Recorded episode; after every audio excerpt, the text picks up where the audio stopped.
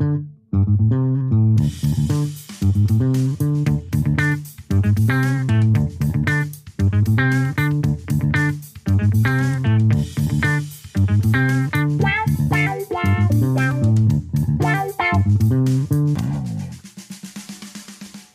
buenas, bienvenidos a Tenemos Lado B. Eh, bueno, como se habrán dado cuenta, nuevo setup. Hoy estamos en la temporada 2, episodio 8. Primera vez que entrevisto en persona a alguien. Este, estoy nervioso. El setup de acá de mi casa es un descontrol.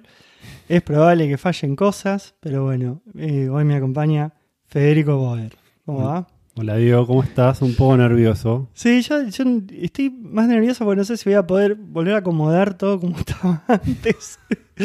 o como, este, a ver si esto efectivamente va a salir bien, el sonido. Yo mientras voy a ir, voy ir chequeando a ver si hay algún mensaje que me dice, che, no anda nada o algo así. Este, así que, momento nuevo para mí. Este, bueno, la verdad, Fede, gracias por, acercarte. Somos vecinos, nos conocimos acá en, Estados Unidos. Y la verdad que, ¿qué pasó? Siempre que nos juntábamos, nos juntamos, o sea, él tiene hijos, yo tengo hijas, similar edad, mismo colegio, nos juntamos un montón de veces. Y la verdad que siempre que nos juntábamos a hablar, terminábamos hablando de la vida, un montón de cosas, y la puta madre, ¿eh? muy buenas historias. Por otro lado, Fede es un tipo que poca gente conozco que tenga la facilidad para hablar que tiene Fede, con lo cual es una, maravilla. Eh, y bueno, hay un tema principal que quiero hacer. Primero quiero que te presentes un poquito, background, de dónde venís, este, porque eso le va a dar un poquito más de condimento al tema principal. Ok, bueno, mi nombre es Federico. Estoy como en las entrevistas, ya te puedo decir el speech de memoria. Hace cinco años trabajo en Mule. mi nombre es Federico, vine acá hace cinco años que estoy en Estados Unidos. Me mudé por trabajo. Em, estoy llegando a los 40. Hace más o menos cinco años que vinimos a California y antes de eso Em, estuve viviendo en Argentina, en Buenos Aires, básicamente, zona norte. Ahí es donde conocí a mi mujer, nos casamos, tuvimos hijos. Y ahí es donde fui a la escuela. Ahí es donde aprendí a jugar al fútbol. Ahí es donde, donde aprendí a andar en bici, ¿no? Esa es mi infancia. ¿Y vos te, te dedicas a tecnología ahora?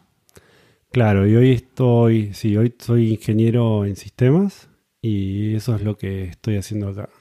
Como el 99% de la gente que viene acá a California, va, por lo menos a Northern California, no, nos dedicamos a tecnología, que tecnología le da de comer a todo. Pero eh, hay algo que una, una vez que ahí en tu casa habíamos hablado, que vos ya habías sido inmigrante y que habías sido para Nueva Zelanda. Y la verdad que ya de movida no conozco mucha gente que haya ido a Nueva Zelanda, menos que haya vivido en Nueva Zelanda y menos este, en las condiciones que fuiste vos. O sea, ¿por, qué no arrancamos un, poco por ahí, Fede? Bueno, eh, sí, el viaje a Nueva Zelanda fue. marcó un antes y un. fue bisagra en mi vida, te diría. Un antes y un después. Fue en el 2006. Yo tenía 20, 24, 25. Y en ese momento estaba en la facultad, estaba estudiando en la UBA Ingeniería. Ya había hecho más de cinco años, pero bueno, ingeniería en la UBA no dura cinco años, dura mucho más. Em, así que necesitaba hacer un, parate. Y, y, en principio le dije a mi viejo que, y a mi vieja, ¿no? Que me iba diciembre, enero, febrero y volvía en marzo para empezar eh, el próximo cuatrimestre. Que ese era el plan, ese era el plan. Así que en realidad el viaje empieza antes del viaje. Esto no lo sabes, pero hay, a ver, a ver. Hay una historia antes del viaje que el otro día me acordaba. Que yo estaba en un grupo de, catequesis y uno de los chicos en mi grupo me dice que se iba a ir a Nueva Zelanda a hacer un work and travel experience. Y yo dije, wow, qué bueno. suerte. Me dice, no, suerte no, querés venir. Y le digo, pero no puedo. Entonces le, le conté que está estudiando y todo. Me dice, no, pero vamos tres, cuatro meses, trabajamos, después de un rato pagamos el pasaje y volvemos hechos con una linda experiencia. Y bueno, fue como que para los que creen en los signos del zodíaco, soy de Sagitario.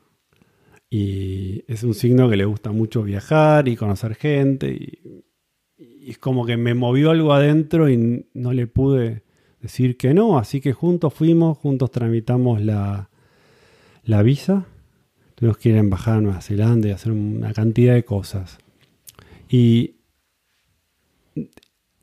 cuestión que el papá de él conocía a alguien en una, en una aerolínea que nos iba a sacar el pasaje más barato. Y obviamente todo suma, ¿no? Por en dólares el pasaje 2006 ya bien entrado. Después del 2001 Argentina estaba recuperando. Eh, nada, no era gratis, ¿no? Este viaje salía como mil y pico de dólares. Un momento era un montón de plata. Entonces, mi viejo me dice, ¿conoces a esta gente? Y digo, por supuesto, tipo el chico este de catequesis, ¿qué puede ir mal? Así que me da la plata, se la doy a él y la madre iba a sacar el pasaje. Y cuando le dije, pero te encuentro allá. Pero te, te doy la plata en el momento, vamos juntos. Yo quería ir estaba emocionado de ir. Y bueno, ya un poco estoy spoileando el final porque nos llamó llorando que una moto le arrebató la cartera donde tenía toda la plata y los documentos y no sé qué y que no llegó a sacar, a, a sacar eh, la plata y, y bueno, y después fast forward conocí un poco más a la familia, gitanos, quedó muy poco claro. Eh, quedó poco claro el asunto, puede ser verdad o no. Dudoso. Dudoso. Y entonces se me, se me, se me, me caí del viaje. Inmediatamente. Estaba triste. Y mi viejo me dice, bueno, yo, yo te lo banco. Bien ahí. Y la verdad que no estaba esperando eso. Porque no era el mejor momento económicamente de mi viejo para que me diga eso. Yo creo que se la jugó. Fue, fue un acto de generosidad enor- enorme. Eh, así que bueno, así empezó el viaje. Sa- sacó el pasaje y fui solo. Ahora tenía que conseguir el pasaje más barato. Mm. ¿Sabes qué día es el pasaje más barato? No. El 24 de diciembre a las 10 de la noche. Fuiste ese día. Ese día íbamos a viajar a Santiago de Chile desde Buenos Aires y desde Santiago de Chile iba después a Nueva Zelanda, ¿no? Iba para Auckland. La idea era aterrizar en Santiago tipo 10 y pico y a las 11, 11 y pico ya abordar el avión y pasar Navidad eh, en el avión. Eh, pero bueno, cuando llegamos al aeropuerto de Santiago de Chile, nos enteramos que por alguna razón desconocida, el avión se había atrasado. Eh, uno de más grande empieza a entender que fue un atraso voluntario del piloto, posible. Sí, sí, sí. Quería brindar, Quería brindar saludar a los chicos y, y tomarse el palo. Exacto. Así que estaba todo el aeropuerto cerrado, 11 y media, 12 de la noche. Todos los que estábamos esperando que el avión salga nos miramos y fue tipo... Feliz Navidad. Merry Christmas. Qué triste, boludo. Eh, sí, yo me imaginaba una azafata con el gorrito de Santa Claus y... Y bueno, un azafato, ¿no? Hay que ser más inclusivo hoy. Mm. Eh, y no, eh, la pasé sentado en un aeropuerto brindando con un vaso de plástico. Creo que con agua, mira. Así que, pero bueno, son cosas, ¿no? Son cosas. Uno hace todo para, para que se pueda dar y eso, haber podido viajar ese día es lo que me hizo poder viajar, básicamente. Ahora, cuando, o sea, vos medio como que al principio ibas guiado por este pibe y después en el momento que vas solo, vos sabías, aunque sea, dónde ibas a caer o llegaste ahí y fue, eh, ¿qué onda? Y está buena la pregunta, porque cuando, cuando me enteré que iba solo, obviamente empecé a hacer mi research, ¿no? Estás Claro. hablando con un ingeniero, por favor. Sí, sí, sí. No, aparte vos has- lo hacemos bien. Estoy muy incómodo. Así que mientras me acomodo. Dale. Ahí voy. Y no se me ve, pero bueno. Eh, empecé a hacer mi research, ahí tengo un blog y la primera entrada en el blog es hoteles en Oakland. Mm. O sea, ya antes de salir me, me- me- me hice así una lista con un montón de hoteles y había decidido uno para ir, que además ya había leído en internet. En esa época no era furor Nueva Zelanda, porque vos sabés que después de un par de años se hizo furor, como que al principio daban 300 visas por año. Y después empezaron a dar 1000. Y después pero para 2000, trabajar. Para ir a trabajar a. Nueva Zelanda, así temporal. Pero esto fue más bien al principio, antes de que explote esto, de Sí. no ir a Nueva Zelanda a trabajar. Entonces, había algún que otro argentino, pero no había tantos. Eh, no, no- no era común ver argentinos. Entonces yo leí un blog y, y había, tenía un, un lugar para ir. Un hostel para llegar, para caer, digamos, ¿no? Y, y sí, ahí fui derecho. Fui derecho. Me tomé un, creo, un colectivo cuando nos bajamos en el aeropuerto y, y en Oakland fui para el centro y, y ahí arrancó mi, mi aventura. Y ahí, que pensá, ¿qué, qué hiciste ahí? ¿Fuiste directamente a buscar laburo? ¿Fuiste a, a pasear? ¿Qué, cómo, cómo lo dividiste? Bueno, al principio tenía que curarme el jet lag. Sí, sí, es tremendo. Ahí creo 12 que horas. 16 horas de diferencia con Nueva Zelanda. Puedo ser, sí. Sí, sí. 16. O sea, Del día siguiente. el cuerpo no entiende absolutamente Nada. Nada, nada. nada, nada, nada. O sea, los primeros días fue curarme el jet lag, eh, ir a caminar por la calle, probar las, las cosas, eh, encontrarme en el lugar, intentar entender el inglés neozelandés, que para nada se parece. Dificilísimo. Dificilísimo. Es tremendo. acostumbrarme a eso. Bueno, y, ahí es donde empecé a conocer un par de argentinos que estaban en, en un hostel, así escuché argentino por la calle, lo seguí y, y fue al, al hostel más barato de Oakland, Un aguantadero, básicamente. Todos hemos parado en un aguantadero cuando viajamos bajo presupuesto. Eh, sí, sí, eran cuartos obviamente compartidos, Sí, con sí. cuchetas, eh, manejado por un indio, mucha gente, muchas nacionalidades viviendo ahí, cocina compartida, heladera compartida. eh, fue una experiencia muy enriquecedora.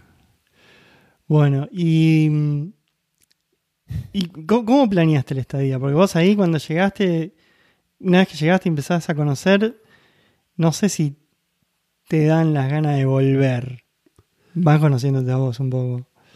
Eh, no, eh, lle- llegué y fue, bueno, acá me tuve que poner laburar para pagar el pasaje, básicamente, ¿no? Tengo, tengo 3, 4 meses para juntar algo de plata, hacer una experiencia linda y volver, así que eh, las opciones para trabajar eran ir a juntar fruta, ir a los campos a hacer trabajo agrícola, digamos, y como ingeniero yo ya tenía mi currículum preparado, traducido al inglés para empezar a presentarlo, así que lo hice.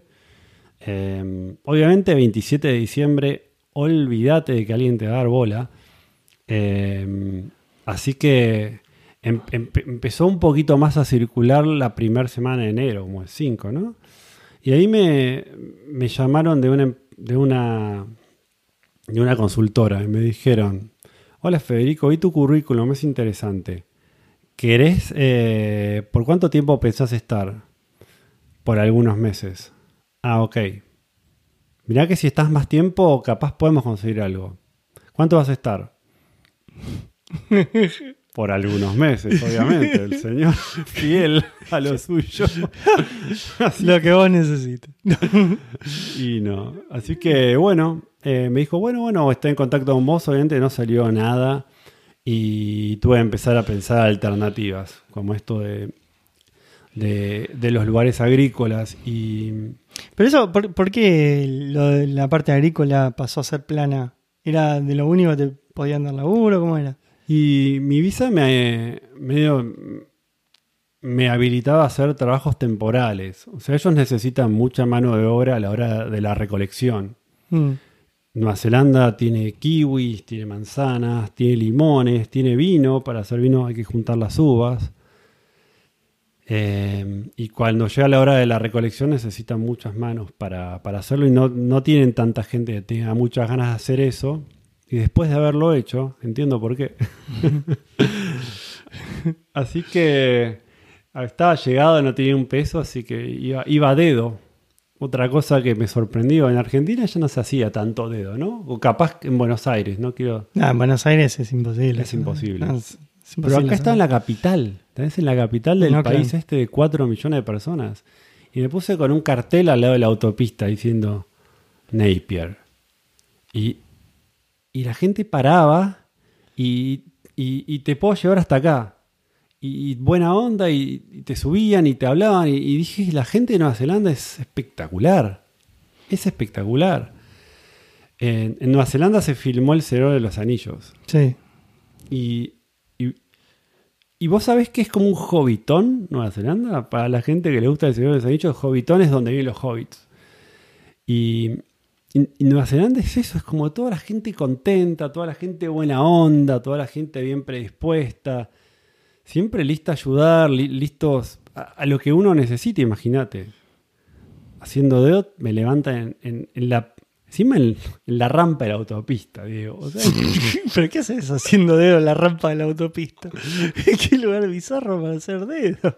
Y es que es el único lugar que donde era obvio que la gente iba para ese lado, ¿no? Si me pongo en un semáforo, imagínate que te pongas en un semáforo de una avenida y decir voy a Claro. Los Ángeles, es tipo, Sí, imposible. Y Tenés no. razón. yo no voy a. Entonces, bueno, y bueno, ahí como que algún buen samaritano paró. Lo hicieron varias veces lo del dedo, hasta poder comprar un auto. Y así fue a Napier y caí en un hostel. Nap- Napier, ¿cuánto está de Oakland? Eh, serán, no sé, no te quiero mentir, pero son un par de horas, serán 200, 300, 300 millas capaz. 300 millas son bastante más de dos horas. Eh, Pasando tajo es eso. Serían- de acá, sí. es no, tener- te serían menos, 150, 200 millas, sí. Creo que con te- 300 millas te caes de la isla en Nueva Zelanda. Para cualquier lado que vaya. Es una isla chica. Así que en Napier fui a un hostel y en los hostels es donde reclutan gente para, para, para ir a trabajar a estos lugares, ¿no? Es como que hay ciertos arreglos. Y así fui un día a, a- a hacer pruning de una de, de- de una de un viñedo. ¿Qué sería pruning de un viñedo? Bueno, mira lo que aprendes, ¿no? Haciendo estas cosas. Que cuando las uvas crecen muy juntas, van compitiendo por el calor del sol y por, y por los nutrientes que le, que le puede dar la parra. Mm. Entonces tenés que cortar, cuando hay muchos racimos juntos, tenés que cortar y dejar uno solo. Y tenés que cortar las ramas que crecen como que sería en diagonal de los tallos. Porque le sacan fuerza. ¿Y eso que eh, se relaciona con la calidad del vino después? Entonces sí, las uvas nacen mejores, eh, las uvas nacen más dulces y hacen mejor vino, básicamente. Así que había que caminar a partir de las 7 de la mañana, hacía frío, eh, por todos los viñedos, tipo, tac, tac, ibas, tac, tac, tac, tac, donde veías rama de más o uva de más, te había que ir cortando. Esa fue mi, primera experiencia trabajando. Eh, lo hice tan rápido que el dueño del lugar me dijo que era imposible que haya hecho bien, así que que no vuelva. Fracaso. ¿En serio te dijo eso? ¿Pero te entrenaron? ¿Te dijeron cómo hacerlo? ¿O te, te toman monstruo acá, te da la tijera y dale masa? No, él sacó estadística, me dijo, eran tres cosas las que había que tener, pero bueno, había que caminar 10 kilómetros, ¿no? Cortando y qué sé yo. Y yo lo hice, pasa que estaba muy entusiasmado, tenía mucha energía, ¿viste? No, no, no era mi trabajo habitual hacer eso. Y fui con todo. ¿viste? Pero eso no demorás menos de dos horas. No, pero ponele que estuve, no sé, tres horas y media y me dice, no, esto menos de cinco horas no se puede, pero no sabes lo rápido que caminé. Y, y el pibe no, bueno, no importa. Hay, igual hay tanto trabajo que tampoco para qué engancharse con eso, pero fue, fue gracioso que... Fue gracioso. Después ahí fue que. Ahí les compré un pedazo de carne grande y lo hice en una parrilla a gas. Fue mi primer asado en una parrilla a gas, de un pedazo de carne grande. ¿Con quiénes estabas ahí? Eh, un coreano, un chino, un australiano, no sé, era tipo. Gente del hostel. Sí, ya era una menjunje de cosas, estaba solo, digamos, ¿no? Eh, pero bueno, en en el hostel se genera, es- está buena la pregunta, pues se genera mucha comunidad, Sí. como que es mucha com- camaradería, ¿no? Camaradería. Vamos juntos en la camioneta a este lugar de las uvas, después volvemos juntos, a la mañana desayunamos juntos, y es como que si bien la gente se renueva, no se renueva tan rápido, entonces uno va generando relación. ¿Se, ¿Seguís en contacto con alguno? Eh, no, con estos no. Con, con- es, es- era- es también bastante efímero, ¿no? Es como son de un par de días, pero bueno, tenés la típica charla. Yo las tenía a la tarde la charla, porque a la mañana no sirvo para mucho. Mientras desayuno, sí, sí, totalmente dormido. Eh, soy una persona más de la tarde. Así que. Así que bueno, eso fue la primera experiencia. Napier, Napier era un lugar eh, bastante feo. Bastante feo. Si van a Nueva Zelanda, no se los recomiendo. Si alguien fue y no está de acuerdo conmigo, lo lamento. Bueno, no, no estamos acá para negociar la belleza de Nueva Zelanda tampoco. No, es que es muy- un país muy lindo, pero justo Napier, ah, me acuerdo que tenía arena negra. No, no, bueno, ¿Por no qué es zona volcánica? Sí, sí. Sí, eh, voy- después volví, a- volví para... Ah, todo esto obviamente c- con este nivel de, de trabajo no me estaba rindiendo mucho. Lo que ganaba lo usaba pa- para el hostel, o sea, no estaba ahorrando nada para, para el hostel y la comida. Así que volví a, volví a Oakland a buscar eh, otras alternativas. Y un día me di cuenta que se me estaba acabando la plata, básicamente y que o iba a tener que pedirle plata a mis viejos o iba a tener que hacer algo. Y, y inten- intenté hacer algo. Y lo primero que intenté hacer fue ir a trabajar al boliche. Go on. Pero no durante el boliche.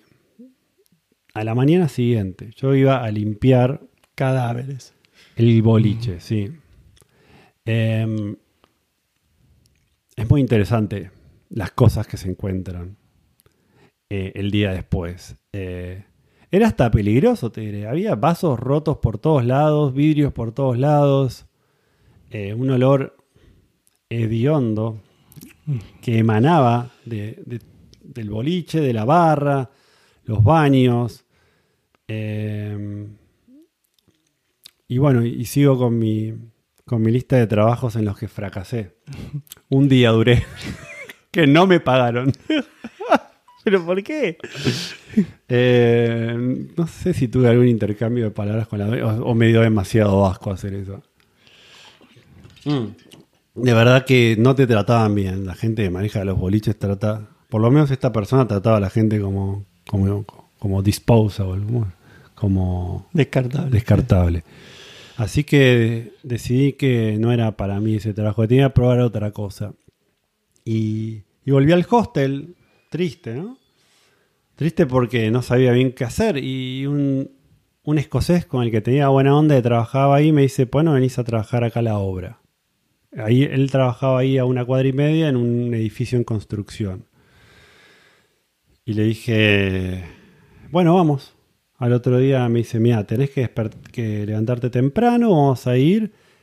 Y me miró fijo y me dijo, pero me tenés que cumplir, ¿eh? Mirá que si no quedo mal yo. Y fue tipo, bueno, ok, digo, igual necesito este trabajo, así que dale, vamos. Y ahí fui. Él fue, habló, me negoció con, uno de los capataces ahí. me- obviamente van tomando gente nueva en la obra todos los días, ¿no? Para lo que tenía que hacer yo es como que... La única diferencia es que yo entraba recomendado directamente y no a través de una consultora. La, mayoría de la gente va a través de una consultora, que la paga era 11 dólares. ¿Pero qué? Un, albañil. ¿de qué, ¿Qué tipo de trabajo de construcción? Era. Y ahora vamos a llegar a eso. Eh, te voy a anticipar algo. Es no calificado. Eh, Eh, bueno, entonces la gente cobraba 11.50, yo cobraba 13.50 la hora. Estaba, viste, ahí arriba, hay que cuidar este laburo. Entonces, sí, ¿qué trabajo era? Era tipo, bueno, lleven eh, todo esos, eh, toda esa pila de Durlocks desde el quinto piso hasta el octavo. ¿Ok? Ahora tienen que bajar. Era todo el día subir y bajar cosas por la escalera, básicamente. Era tipo, che, y ahora hay que barrer tal piso porque más tarde viene el, el instalador de, de cañería y, necesita que esté todo, todo en orden. Eh, o vienen a poner el Durlock y después de poner el Durlock es un quilombo de, de clavos y cosas y polvo, entonces había que ir a barrer para cuando venían a poner el piso que esté limpio. ¿no? Claro, que esté limpio, sí. Así que me la pasé, empecé a hacer eso y, y seguí haciendo eso y al principio me costó, ¿eh? porque no tenía tanta fuerza como la que necesitaba. Y vos sabés que después de un par de meses ya estaba, estaba creo que estuve como dos, tres meses ahí. Y hasta ascendí. Hasta ascendí. Me invitaban a trabajar los sábados y, y, me dieron tareas un poquito más que, que no eran tanto de recién llegado. Eh, y tuve un par de momentos interesantes en la obra. Un par de momentos interesantes. Uno fue, un momento que me acuerdo es que me quedó plasmado, ¿no? Un, un, viernes a la mañana cayeron los maoríes que trabajaban ahí también conmigo con una, con una parrillita, un smoker para pescados. Para pescado. Para pescados. Entonces llegaron a las 7 de la mañana, tú la prendieron y, y el, el día anterior habían estado, habían salido en la lancha, terminaron de trabajar a 3, 4 de la tarde y se fueron a pescar. El obrero allá puede comprarse una lancha, puede salir a pescar. Esto pa- para mí fue, fue una novedad. Me, me- me- adentro dije, wow, qué bueno, ¿no? Qué bueno. Eh, ese fue un momento. Después, eh, otro momento que fue un sábado, eh, estaba hablando con un pibe que parecía un pibe en blanco, eh, que no se ven muchos en la obra, y también estaba acá para allá, y, y- y le digo, ¿vos qué haces? No, acá mi viejo es el dueño de la empresa. Ligeramente acomodado. Y, y- y le digo, ah, con razón que no te dan nada. Y dice, no, sí, ya sé, pero me hace venir acá porque, porque no sé que se había mandado una cagada o que se había quedado hasta muy tarde tomando. Y, y bueno, como de castigo el viejo lo, lo manda a laburar para que aprenda lo que es el oficio. Convengamos que en Nueva Zelanda se bebe eh, sin moderación, con lo cual este, el tema de- del alcohol es recontra fuerte ahí. Chupa cerveza desde que se despiertan hasta que se van a dormir, Sí, sin, sin, sin anestesia. sí. Bueno, podemos saltar si querés al- a San Patrick's. Sí, Que Vamos yo a estaba con un irlandés. eh, en el hostel, ¿no? Entonces, bueno, es San Patricio, San Patricio, San Patricio, y vamos a festejar San Patricio como se festeja San Patricio. Ok. Una PM fuimos al bar a tomar Guinness. No sé cuántas nos tomamos, tomamos mucho, terminamos muy borrachos. Salimos a la calle y la gente estaba de fiesta y fue muy divertido. Fue muy divertido ese San Patricio. Bueno, tuviste la suerte que estabas con un, con un irlandés, ¿no? Y no, no Tuvi- tocó ir conmigo, por ejemplo, que no tomo alcohol. sí, sí. En ese momento tomabas alcohol. Sí, en ese momento. Así sí, fe que- que sí. Pudo haber sido parecido. Sí, y bueno, eso está. Eso casi coincide con, con, con la época en que yo estaba en Inglaterra, así que no creo que haya sido muy distinto mi San Patrick. Lo bueno de haber ido con un irlandés es que esta persona estuvo investigando bares. Claro, hiciste un pub crawling precioso. Porque lo importante de la Guinness es que sea tirada. Mm. Había, hay dos cervezas que son que a mí me gustaron mucho de, de Irlanda. Una de la Guinness y otra de la Kilkenny. Sí, claro. Y La, tiene que la vamos a aclarar, la Guinness es cerveza stout negra Mm. que parece brea y la Kilkenny es cerveza roja, ale, que con un amargor precioso y tiene un color muy brillante y ese es y un color único tiene la, Ah. la Kilkenny. Las dos tienen una ligera espuma arriba. Que eh, el secreto, para los que no saben, es dejar que la espuma, la espuma se asiente. Entonces lo que hace la gente cuando llega es pide dos. Se toma una, pide otra. Porque la espuma se tiene que asentar de verdad. Entonces siempre tenés una esperándote, dejando que la espuma se asiente, mientras vas tomando. Ese es el supply chain. Es el supply chain. Hay que estar muy atento. Por eso te digo que tuve el verdadero San Patricio. Sí, yo, yo había escuchado que los irlandeses pedían de a dos. Es por eso. Ah, es por eso. Es por eso. Claro, no, piensan en todo. Y son muchos años que tienen de experiencia en esto. Así que, bueno, y fue, fue una suerte tenerlo a él. eh, volvimos doblados. Eh, eh, bueno, eh, Habla al micrófono, Fede. sí, perdón. Bueno, me, me- me- me perdí con esto. Bueno, si después querés de- a la obra. Porque, Después de la obra, Sí. que La obra terminé sentado con las patitas colgando, mirando a las chicas pasar por la calle y silbándoles. Esa fue mi última semana en la obra. ¿Pero por y qué? me ¿Sabes que no sé? Pero creo que viene con creo que viene con el combo. O capaz lo hice para sentirme realizado, para sentir que, que ya está, ¿entendés? Soy obrero. Orgulloso y los obreros hacen esto, ¿entendés? Y, ahí le chiflábamos. los maoríes se mataban de risa, boludo. No están a maoríes, samoanos, sabía de todo. Y después de la obra eh, decidí cortar un poco y me fui un poco al norte, que ya era época de kiwis. Kiwis, limones, a otra de estas Oakland está al norte. Bueno, hay, un, hay más norte de Oakland, que es una península. Mm. Al norte de Oakland hay como toda una península que es una ruta que va un carril y viene un carril. Eh, vas a Kerikeri. Ahí eh, hay un montón de plantaciones, es súper interesante. Entonces, bueno, ahí que un hostel enorme porque hay tantas plantaciones. Muchos de los, de los mochileros caen ahí, a la mañana pasa el camión y te llevan y no sabes ni qué vas a hacer. Un día terminé eh, cortando limones, juntando limones en la planta, te dan una escalera, te dan un, canasto que te colgás acá adelante y una tijera. Entonces tenías que ir cortando los limones. Los limones no se arrancan, se cortan. ¿Por qué? ¿Viste cómo uno aprende cuando viaje, no? Sí, sí, sí. Porque tienen un cabito. Si vos lo arrancás y le sacás la parte donde el limón está a- a- a- agarrado al árbol, el limón se seca rápido. Entonces, cuando vos vas a, a la verdulería y ves un limón que no tiene ese, ese, mini cabito, no lo compres, puede estar seco adentro. Pero si le dejas el cabito muy largo, tampoco está bien. Porque pincha.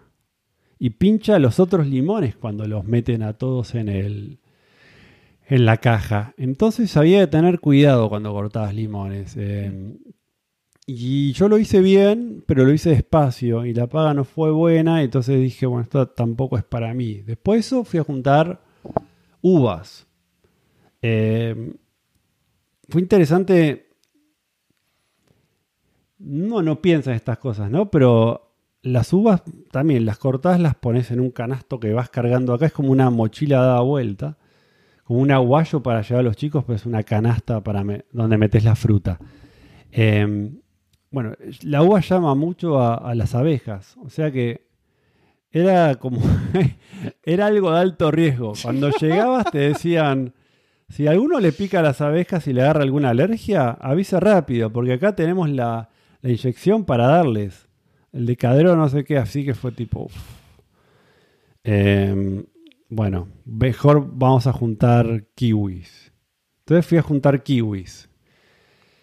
Kiwis, eh, ¿qué te puedo decir los kiwis? Los kiwis están plantados como, como en un techo. Es como que hacen un techo de kiwis. Es bastante inteligente, es como una parra. Las parras están acá con paredes, pero en, Nueva Zelanda los kiwis están plantados como en techos. ¿Por qué? Porque el peso del kiwi cae, entonces todos los kiwis están ahí a la vista, son fáciles de juntarlo. Y tenés que hacer el tipo tac, tac, tac, tac, tac, tac, tac, tac. Utilizan la gravedad. Sí. Eh, y también utilizan, obviamente ellos... eh, hacen lo más apropiado pa- pa- para, para que les sea fácil, ¿no? Y la mayoría de la gente que hace estos trabajos mide alrededor de un metro sesenta, metro setenta.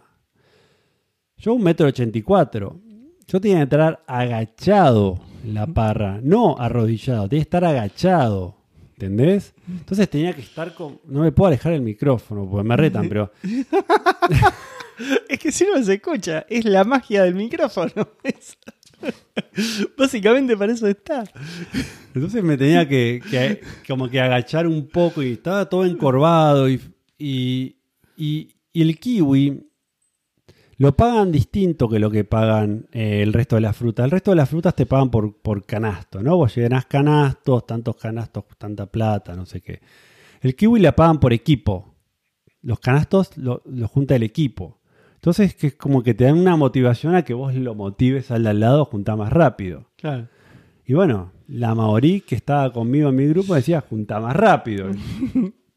Yo no podía, porque estaba tipo, estaba haciendo equilibrio para atrás, me, me dolía toda la espalda. De hecho, fue de las peores veces que dormí esa. Así que fui al hostel y dije, basta. Le mandé un mail a la... Esto ya, había... Además habían pasado varios meses y no había juntado plata como para decir, bueno, me pagué el pasaje. Seguía viviendo al día.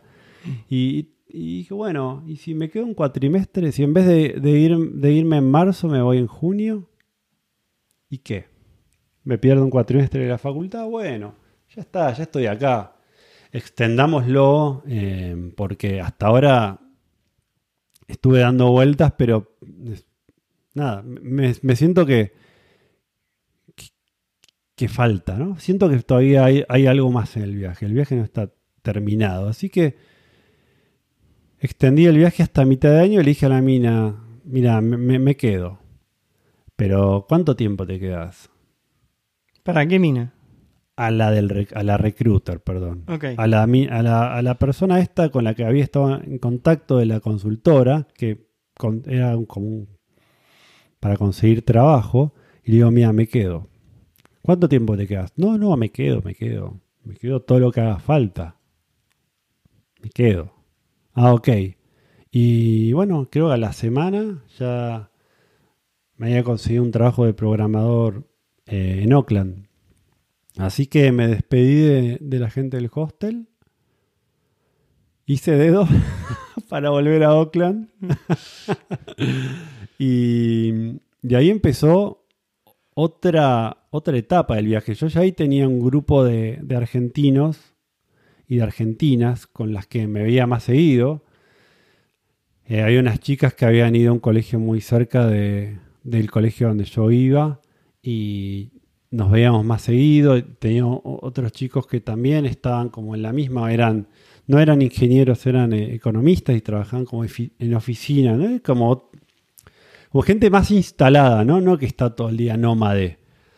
Y ahí empecé a hacer una experiencia en, eh, en, la- cómo es trabajar en una oficina en Nueva Zelanda. Era una empresa de un indio que daba servicios, hacía un producto y daba servicios a, a una minera. Y, y fui, el tipo me dice, mira, la paga es 25 dólares por hora, creo. Y te podemos dar casa un mes hasta que te encuentres algo. Y si estás de acuerdo, te adelantamos el pago de la primera semana. ¿De dónde? ¿A quién hay que matar? Y yo tipo, ¿de verdad? Por adentro estaba como, no podés creer lo que me estaba pasando. Estaba cobrando 13 dólares la hora rompiéndome el lomo bajo del sol. Paso a una oficina donde además me dan casa, no sé si por un mes o más. Eh, y bueno, el primer cheque me compré un auto. ¿Entendés? Con el primer cheque, creo de una semana o dos semanas, me compré un auto y viví. Y además vivía en la casa donde estaba la oficina, era una oficina chiquita de 10 personas, entonces vivía en la casa. Entonces me desayunaba, me levantaba y caminaba hasta, no sé qué era, como el living, donde estaban tipo las computadoras y unos cuartos y, y ahí hacía mi, programación, ahí donde conocí un grupo de gente interesante de indios que había, me- ellos me, me introdujeron a la cultura india. Eh, comía con ellos, obviamente, todo, todos los días, todos los mediodías en la oficina. Eh, me dieron a probar de todo. Ahí es donde me enteré que la sopa podía ser picante. Perdón, podía ser muy picante. Sí, sí, sí. Sí, sí. Porque tomé dos, dos cucharadas, ¿entendés? Dos veces. Y, y estaba todo chivado, todo chivado. Y decía, no puedo creer, ¿por qué hacen esto? Es muy rica, es muy rica. También comían mucho arroz los indios, como si fuera pan. Me explicaron, como para vos el pan, nosotros comemos arroz. Y me, y me introdujeron a todo un, mon- un montón de comida, me invitaban a la casa, algunos a comer. eh. La verdad que fue una experiencia, eso estuvo muy bueno. Es- esa parte del viaje también estuvo muy buena. Ahora entiendo tu fanatismo de la comida india, porque Ah. muchas veces nos juntamos a comer nosotros y es con la única persona que estoy acá que surge la idea de comer comida india. Eh, y la verdad que muchas veces pedimos y la verdad que comemos muy bien. Pero la comida india no es una comida demasiado popular, dentro de lo que es Argentina, sobre todo por el picante. Sí. El argentino no come picante. Sí, comen pimienta. Mm. Eso no es picante, ¿no? No. No, no es picante. Eso en comparación con lo que comen los indios, ni por ni casualidad. Y bueno, ahí es donde tuve la introducción a la comida india, ahí es donde me se ve, ahí es donde tipo yo era tolerante al picante y me gustaba, pero ahí es donde conocí otro, y conocí otra cultura, otras especias. La verdad que nosotros en Argentina cocinamos con, no sé, con 10 especias, estos le ponen 50. Sí, la comida sí. tiene otros gustos, no necesitan ponerle sal la cantidad de gustos que tiene la comida. Estuvo muy fue muy enriquecedora esa experiencia. Y en ese momento también cambió mucho mi vida. Porque yo ya estaba instalado en Nueva Zelanda. Entonces, mi próxima aventura fue, no era pasear, era, bueno, ¿dónde me quedo? Me tenía que ir en algún momento del lugar donde me habían dado. Creo que se le extendí un poco, pero me tenía que ir. Y conseguí alquilar un cuarto en una casa compartida con otros eh, neozelandeses. Kiwis. Kiwis. Iba a decir kiwis, pero. eh, sí, le dicen kiwis a la gente de Nueva Zelanda. Así que conseguí un, un cuarto ahí y, y ahí empezó otro tipo de aventura. Era como, bueno, conviviendo con, con gente de acá, cultura de acá. Eh, eso estuvo bueno también. Me llevaron a un par de, de- de festivales y de lugares que uno no hubiese conocido nunca. Volví a una rutina de hacer deporte y salí a correr. Eh, ahí es donde me juntaba a ver películas, ¿entendés? Es como que estaba viviendo en el lugar, no estaba más. No, no era más un turista transitando, era una persona que estaba viviendo ahí. Eh, y lo hice eso como por varios meses, porque ¿qué pasa? Llega mayo, junio Te tenía que volver. y me tenía que volver. Y me tenía que volver. Pero la verdad es que ya estaba trabajando, digo, en una oficina. Tipo, estaba bien. No me podía volver. No me podía volver. Así que dije, bueno, me quedo hasta fin de año. Me quedo hasta fin de año. Pero no me voy a quedar trabajando nada más. Voy a viajar. Porque yo ya sentía que era mi casa, ¿entendés? Como que ne- necesito un viaje después de haber trabajado. Claro, claro. Y, y ahí es donde con estas chicas que del colegio cerca, Mechi y Belén, surgió la idea de ir a- al sudeste de Asia. Al sudeste asiático, básicamente Tailandia, Cambodia, Vietnam, Laos, eh, Malasia, toda esa zona. No llegué a ir a todos lados, pero... Pero bueno, con ellas fue que planeamos esto. Era ellas dos y yo, y era raro porque la verdad es que tenía muy buena onda con las chicas, pero eran amigas, ¿no? Y no, nunca pasó a mayores. Y, y, y nada, el, el momento parecía raro. Pero era un, era, un, era un buen grupo para viajar. Una había estudiado historia, entonces cuando llegamos a, a- Tailandia se había hecho todo un mapa de lugares donde íbamos a visitar, donde íbamos a ir y, te explicaba. Entonces ya tenía otro color el viaje, ¿no? Y fuimos a, la, caímos en Bangkok, que es la capital de Tailandia, y después fuimos a un lugar que se llama Ayutthaya. nadie va a ir a Ayutthaya, porque no sabes que existe y no sabes qué es, es unas ruinas, pero esa fue la antigua capital de Tailandia, antes de Bangkok. Y ahí es donde, donde vos ves con eso, con esos ojos, y, se ve por qué eligieron ese lugar. Es como una isla, es como que hay un río que lo hicieron recircular alrededor de una isla, hicieron una isla artificial y ahí es donde montaron la ciudad de Ayutthaya. Y es, es, es espectacular, es espectacular los templos, es espectacular los budas, las ruinas, el, estar ahí fue, fue, muy conmovedor. Nos, tomamos un tren.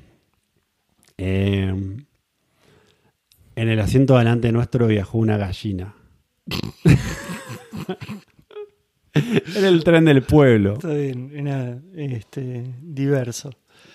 Ahora, ¿cu ¿cuánto, ¿cuánto, tiempo ibas de viaje? ¿O te ibas los fines de semana? No, no, nos fuimos a. Ahí yo le, le, avisé en mi trabajo que me iba a ir de vacaciones. Me tomé un mes y medio. Un, ¿Un mes, mes, y medio, medio sí. Sí. Sí. A lo, a lo millennial. Eh, un mes y medio estuvimos, cinco semanas estuve girando, de las cuales creo que fue tres y media estuve con las chicas y después un, una y media o dos estuve solo.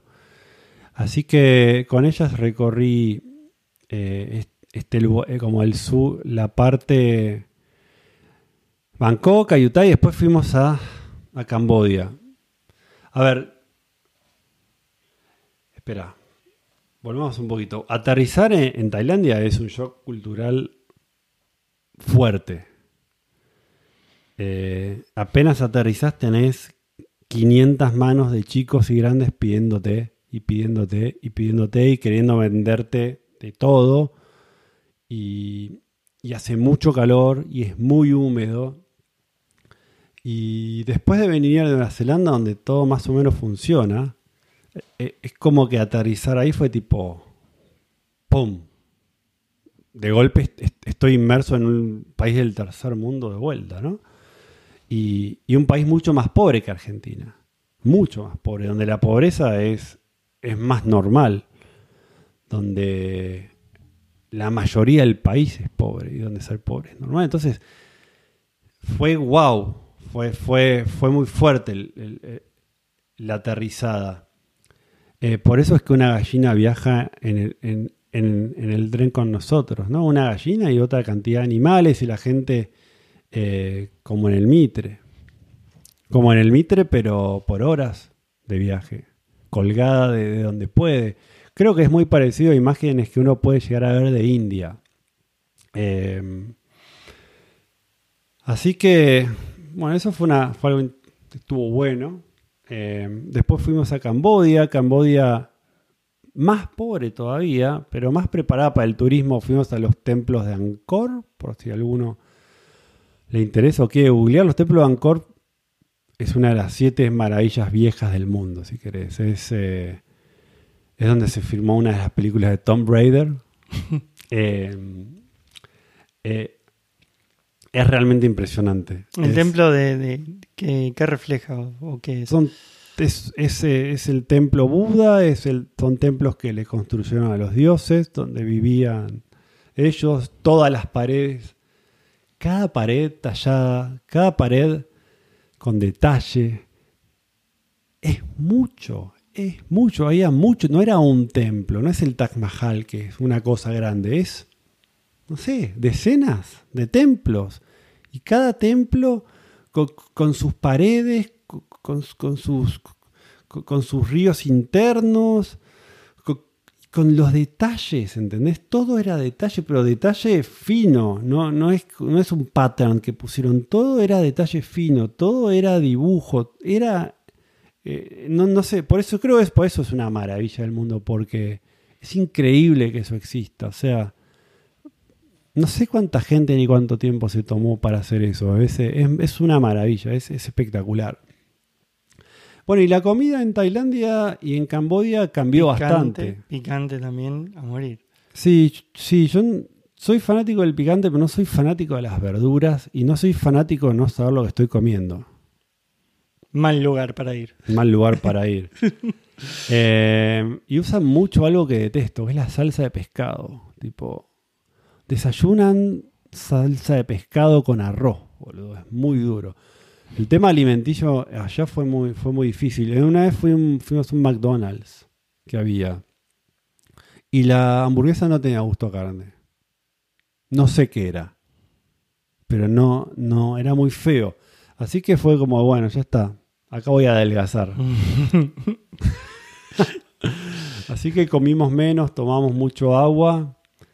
Eh, ¿En qué, qué mes era esto? Porque hace un calor de la hostia, ¿no? Ahí. eh, sí, hace un calor de la hostia todos los meses, porque es como... Es esos países que queda como cerca del Ecuador o de los trópicos. Claro, te iba a que preguntar, ¿qué, está ahí? ¿Es verano? Una temporada llueve y una temporada no, pero el calor es siempre el mismo. Mm. Eh, así que, bueno, no sé, ¿qué- ¿querés preguntarme algo ahora?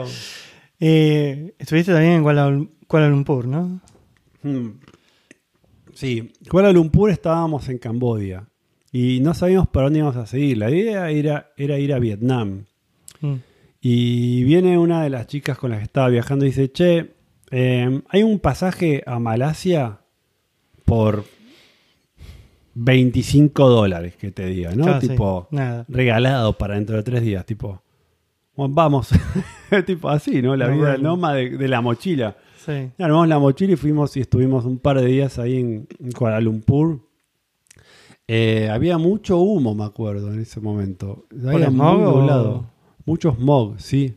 Pero tiene fábrica, ¿de dónde sale el smog? Eh, ¿Sabes? Vos sabés que no sé exactamente dónde sale el smog, pero sé que es un problema que tienen, obviamente, la ciudad. Y por alguna razón el, el smog no termina, no, no termina de irse. Eh, así que estuvimos ahí un par de días, fuimos a las Torres Petronas, que el arquitecto fue un argentino. No sé si no fue el mismo que hizo la torre de Salesforce acá. ¿En serio? Me parece que sí. Me parece que sí. Eh, impresionante. eh, ¿Subiste? Imponente, sí. Subimos, caminamos en un puente que hay allá Ah, es arriba. la muerte se fue. Tiene- decime que tiene el piso de vidrio. Obviamente, obviamente, obviamente. Eh, sí. Eh, y ahí probamos esas frutas raras, que ya acá no son más raras, viste, el star fruit y todas esas cosas. Pero los negocios en la calle, los olores, las ferias, eh, de todo. ¿Comida callejera? ¿Ahí metiste? Sí, hice. Ahí es donde abrimos un poco más el juego. Como, bueno, ya está, vamos a probar. Ya estamos acá, hay Sí, que probar. hay que ¿no? Lo único que tengo que intentar es no agarrarme un bicho eh, que me haga ir seguido al baño, pues sería incómodo. Pero. Pero bueno, ahí probamos de todo. Lo que más me terminó gustando era tipo arroz salteado con verduras, ponele, ¿no? Eso fue como mi, mi go-to del viaje, con decir, esto no, esto, esto no me va a ir mal. Ujú. Excepto ese día, o esa noche. Porque cuando las chicas se fueron, fui a una playa que está en una de las islas, paradisíaco. Entonces son Eh, Malasia. Esto no, esto ya era volviendo en, en- des- después de Malasia las chicas se volvieron y yo me quedé solo. Yo quería ir, yo quería ir a las playas, quería ir a, a conocer, ¿no? Creo que la isla se llama Angkor Wat. Eh, ahí es donde se hace la Full Moon Party. Mm. Y cuestión que iba a haber Full Moon. El- los cuatro o cinco días o semana que iba a estar ahí iba a haber Full Moon.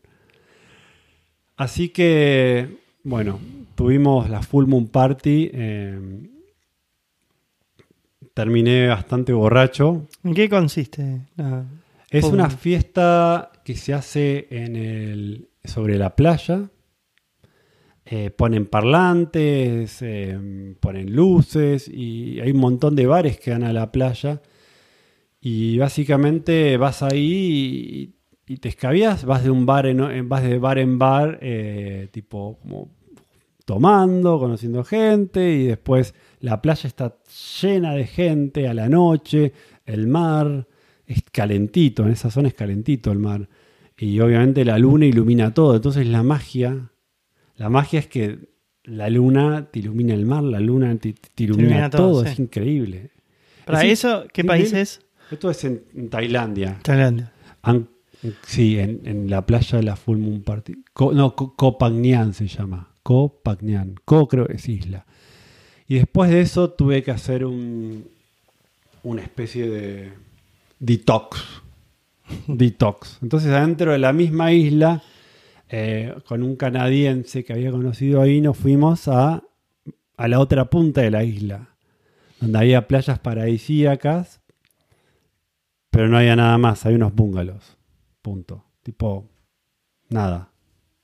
Creo que ni- había una despensa mini y nada, y me la pasaba ahí con un snorkel, eh, buceando todo el día. Iba de acá para allá, el agua era calentita, transparente, había un montón de peces, había un montón de coral. A mí me la pasaba así, comía, cada tanto abría un coco que caía de los árboles, ta, ta, ta, lo abrías con una piedra y lo comíamos, cual el náufrago en la película. es más difícil de lo que parece abrir un coco así.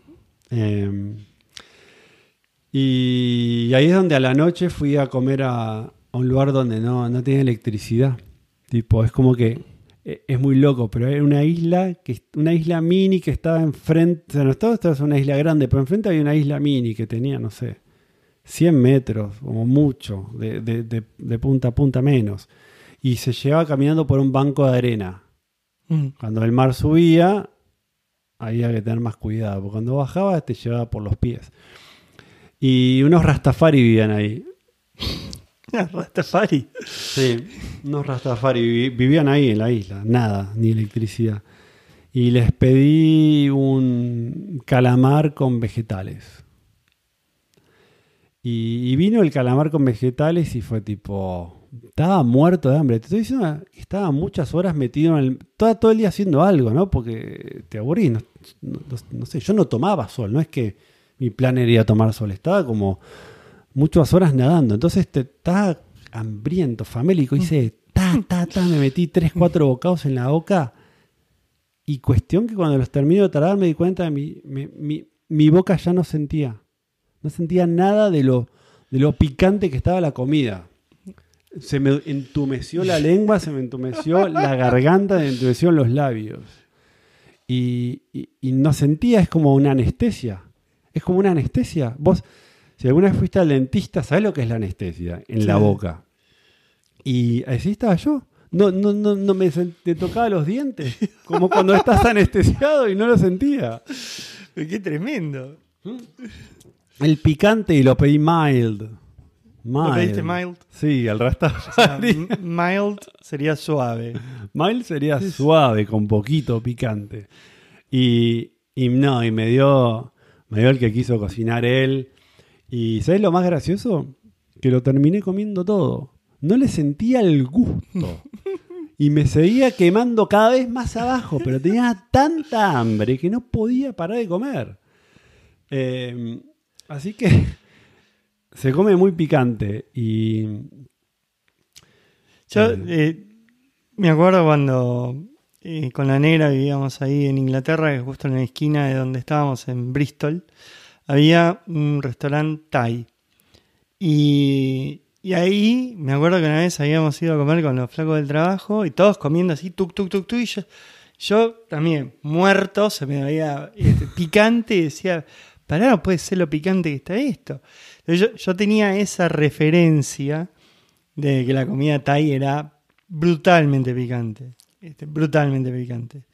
Lo que te quería preguntar era, yo mucho tiempo atrás eh, también he sido viajero que yo y siempre eh, tuve ganas de ir ahí para el lado de Tailandia, para, esa zona, que desde Argentina era un poco complicado, si, si vas solamente, no sé, una o dos semanas es realmente un, un penal por el jet lag y todo eso. Pero había escuchado que las playas son de la hostia ahí, ¿no? Es, ¿Qué tal es eso? Las playas son de la hostia, Mm. porque el arena es esa arena finita, pero no talco que la que se te pega, que después Mm. te la está sacando. Es la arena finita, blanca.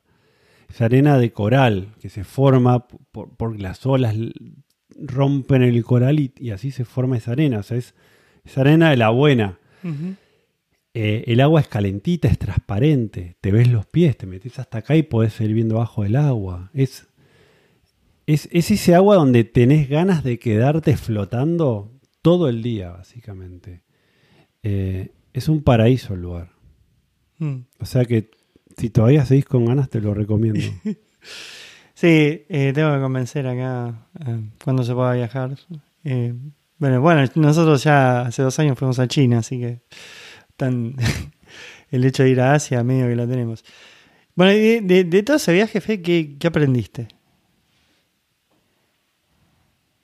Aprendí, creo que la vida es dura y que se puede. Porque haberme arremangado y haber hecho todos los trabajos que hice me enseñó a ser persistente y a confiar en mí un montón. Y algo que no te conté al final es que cuando volví del viaje, eh, mi jefe indio me dijo, quédate. Porque volví, me había tomado una vacación y volví. Y me dijo, quédate. Y yo, no, no, me quiero volver a Argentina. Y me dice, ¿qué vas a hacer en Argentina?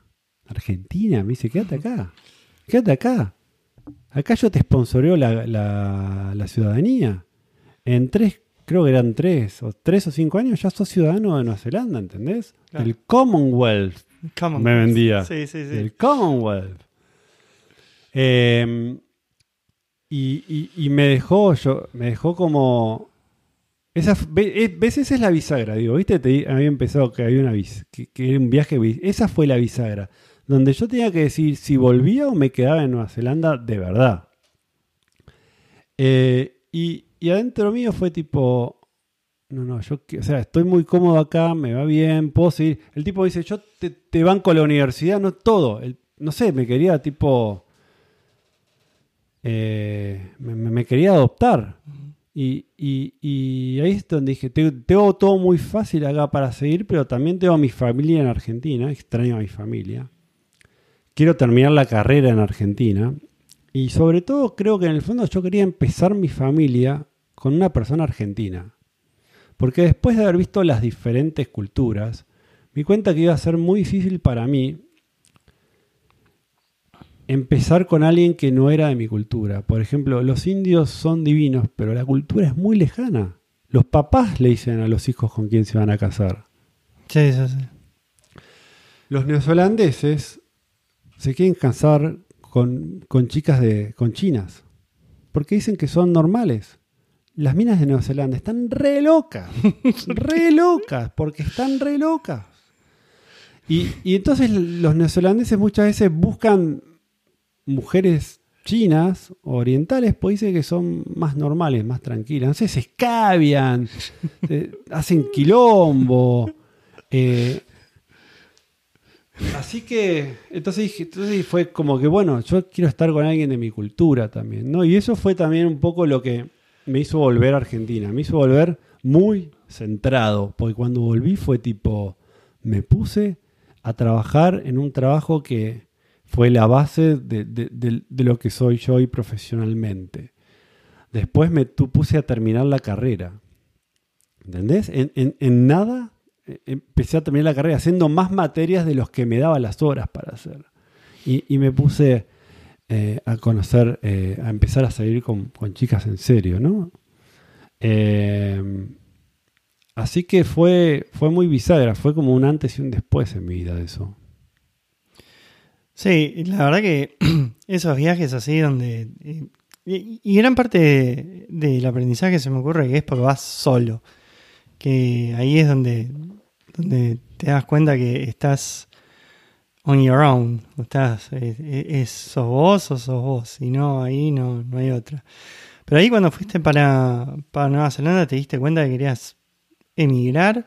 O sea, fuera que querías volver por el tema de cultural, de, de, de hacer familia con, con alguien argentino, pero la, la parte de emigrar lo tenía ya. Eh, no, no. La parte de emigrar después pasó después. Yo después me casé.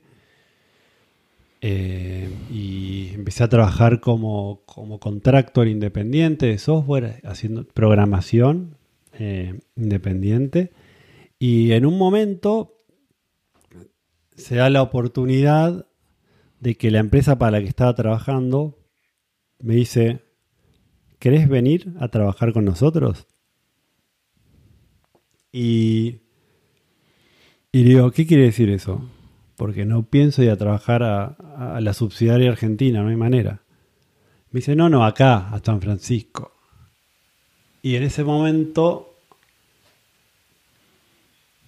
estábamos como que recién casados y le digo a Luz, ¿qué hacemos? Más creo que Luz estaba embarazada en ese momento.